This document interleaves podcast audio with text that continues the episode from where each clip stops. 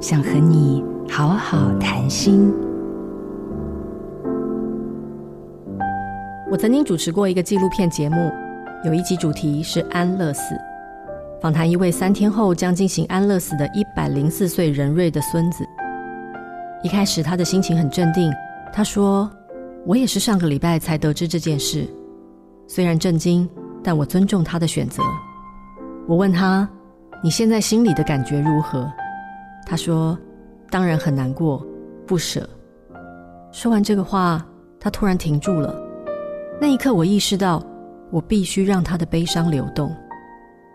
人与人之间的沟通，也需要适时的空白和停顿。以前我不懂得跟自己相处，我有能力带给别人快乐，但我没办法让自己快乐。我总是扮演开心果的角色，想尽办法把相处的所有时间都填满，拼命说个不停，取悦了别人，却取悦不了自己。现在我懂得跟自己相处了，发现跟别人相处的时候，多了一种东西。叫自在，珍惜相处中的停顿，不说话的时间，反而更能感觉到彼此之间能量的流动。